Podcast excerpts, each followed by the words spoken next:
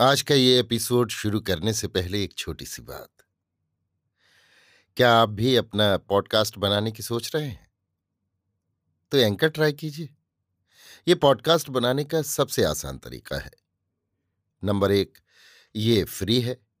Number दो, इसमें कई सारे ऐसे टूल्स हैं जो आपको अपने फ़ोन और कंप्यूटर पर रिकॉर्ड और एडिट करने की फैसिलिटी देते हैं। नंबर तीन आप अपने पॉडकास्ट को डिस्ट्रीब्यूट भी कर सकते हैं, जिससे इसे स्पॉटिफाई और दूसरे प्लेटफॉर्म पर सुना जा सके। तो डाउनलोड कीजिए फ्री एंकर ऐप या विज़िट कीजिए एंकर डॉट एफ़ पर अपना पॉडकास्ट स्टार्ट करने के लिए। ये तो थी एक छोटी सी जानकारी, और अब शुरू करते हैं एपिसोड का सिलसिला। तो आज के एपिसोड में लीजिए सुनिए आचार्य चतुर्सेन शास्त्री के लिखे उपन्यास सोमनाथ के 108वें भाग दरबार गढ़मे को मेरी यानी समीर गोस्वामी की आवाज़ में। ग्यारह दिन की मंजिल पूरी कर अमीर अपने लाव लश्कर सहित अनहिल्य पट्टन पहुँचा, जहाँ उसका सेनापति मसऊद, गुरु अलबरूनी, वज़ीर अब्बास के साथ उपस्थित था। पाटन से नगरपाल चंद्र शर्मा ने नगर द्वार पर उसकी अभ्यर्थना की और आदर सत्कार से उसे दरबारगढ़ में ले आए। दरबारगढ़ में आकर अमीर ने एक दरबार किया और नगर में अपने नाम की आन फेर कर ढिंढोरा फिराया कि प्रजा की जान माल का हिंदू राज्य की भांति रक्षण होगा। सब लोग हाट बाज़ार खोलें और अपने अपने काम रोज़गार में लगें। यद्यपि ये ढिंडोरा चंड शर्मा के उद्योग का परिणाम था और इससे नगरजनों की घबराहट कुछ कम हुई, परंतु अमीर के बर्बर सैनिकों ने बाज़ार में अंधेरगर्दी मचा दी।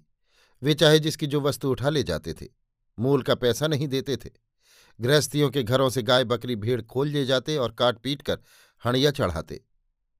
कोई बहू बेटी अपना द्वार नहीं खोल सकती थी। लोगों ने अपना धन रत्न भौरों में दबाकर छिपा दिया था। बहुत कम दुकानें खुलती, बहुत कम कारोबार होता था। चंड शर्मा उधर अमीर का मिजाज संतुलित रखते, इधर नगरजनों को शांत रखते। उनकी नीति नगर की कम से कम हानि उठाकर अमीर को पाटन से बिना लड़े भिड़े निकाल बाहर करने की थी। अमीर अब लड़ने के मूड में न था। उसकी सेना थक गई थी और बल बिखर गया था। अपनी मुहिम वो पूरी कर चुका था और अब केवल अपनी थकान उतार रहा था। फिर प्यार के घाव से भी वो पीड़ित था। जिस शोभना को वो चौला देवी समझे हुए था, वो अभी तक अपना भेद छिपाए हुए थी। उसको डेरा राजमहलों में ही दिया गया था और दर्जनों दास दासी उसकी सेवा में नियत किए गए थे। वो उससे मिलने को छटपटा रहा था, पर शोभना ने कहला भेजा था, आप यदि तलवार हाथ में लेकर आते हैं तो आप अपने और मेरे मालिक हैं। अब चाहे आइए, परंतु यदि मेरी धर्म मर्यादा कायम रखना चाहते हैं तो मैं देवानुष्ठान कर रही हूँ। मेरी इच्छा है, जब तक भारत भूमि पर आप हैं, मेरे निकट न आइए। आपके मुल्क में मैं आपका दिल से स्वागत करूँगी। महमूद गर्म खून का युवक न था, प्रौढ़ पुरुष था। शोभना का अनुरोध उसने सादर स्वीकार कर लिया और वो विरह की मीठी अनुभूति करता रहा। फिर भी वो प्रतिदिन दो बार सुबह शाम अपना खास गुलाम उसके पास भेजकर उसकी खैराफियत मंगा लेता था। चंद्र शर्मा अत्यंत प्रच्छन्न भाव से आबू से अपना संबंध स्थापित किए हुए थे। वे सिद्ध स्थल में दुर्लभ देव की एक एक गतिविधि को देखभाल कर उसका रत्ती रत्ती हाल विमल देव शाह को भेज रहे थे। उन्हें यहाँ अमीर के आते ही पता लग चुका था कि सोमनाथ की देवदासी चौला देवी अमीर के साथ है और अमीर ने उसे एक राजरानी की भांति पाटन के राजमहलों में रख छोड़ा है। यद्यपि उन्हें चौला देवी का विस्तृत हाल ज्ञात नहीं था, और ये भी वो नहीं जानते थे कि महाराज भीमदेव के साथ उसका गुप्त विवाह हो गया है। परंतु गुप्तचरों से उन्हें इतना ज्ञात हो गया था कि चौला देवी खंभात में थी, और वहाँ के दुर्ग से अमीर ने उसे प्राप्त किया है।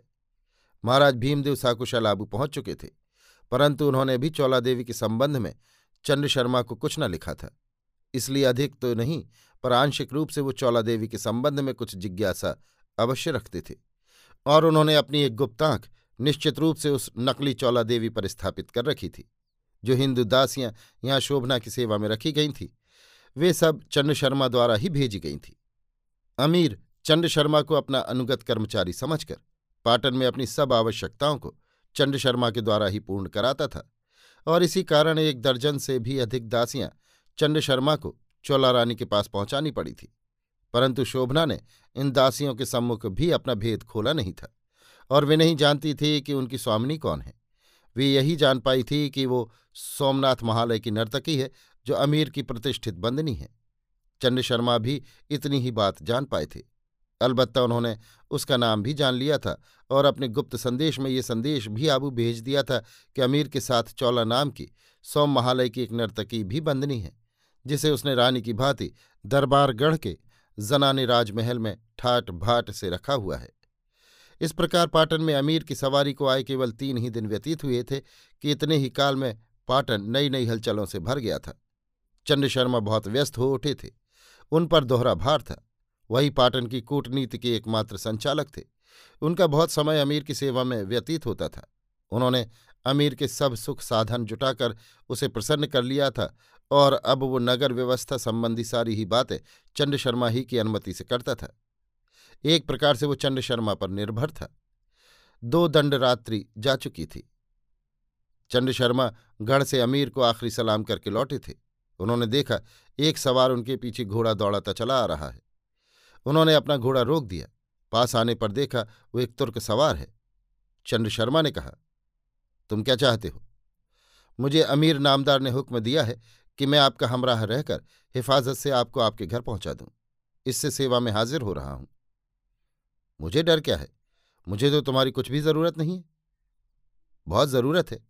आप दोहरी चाल चल रहे हैं और खतरे से बेखबर हैं। चंड शर्मा सिपाही के मर्म भेदी वाक्य सुनकर घबराए।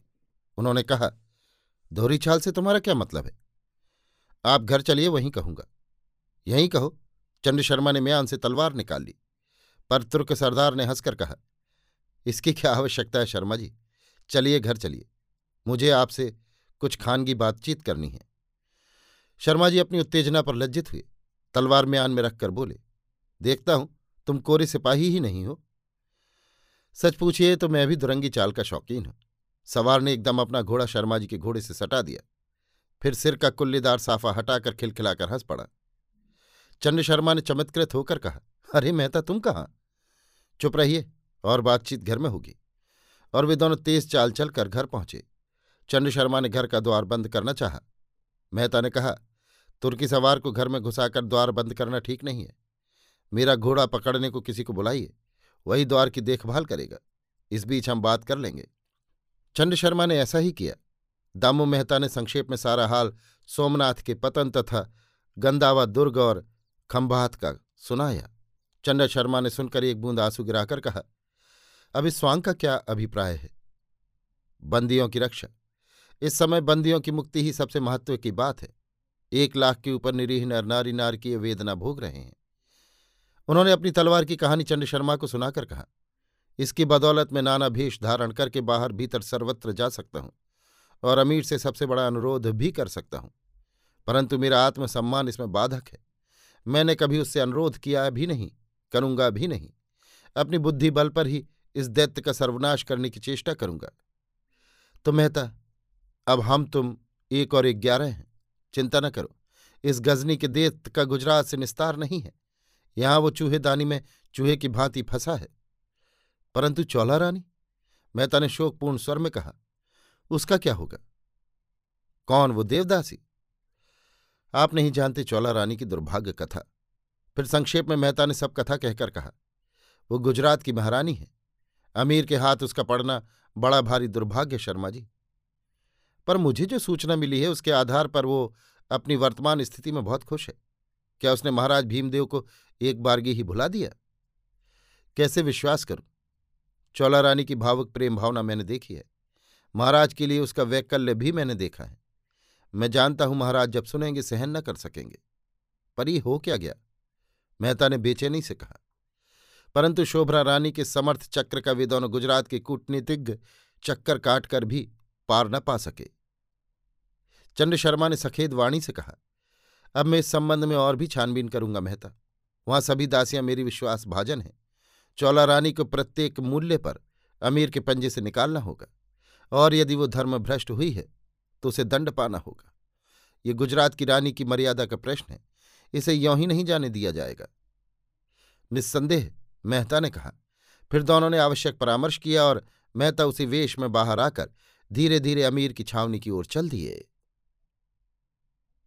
अभी आप सुन रहे थे आचार्य चतुर्सेन शास्त्री के लिखे उपन्यास, सोमनाथ के एक सौ आठवें भाग दरबार गढ़मे को मेरी यानी समीर गोस्वामी की आवाज़ में।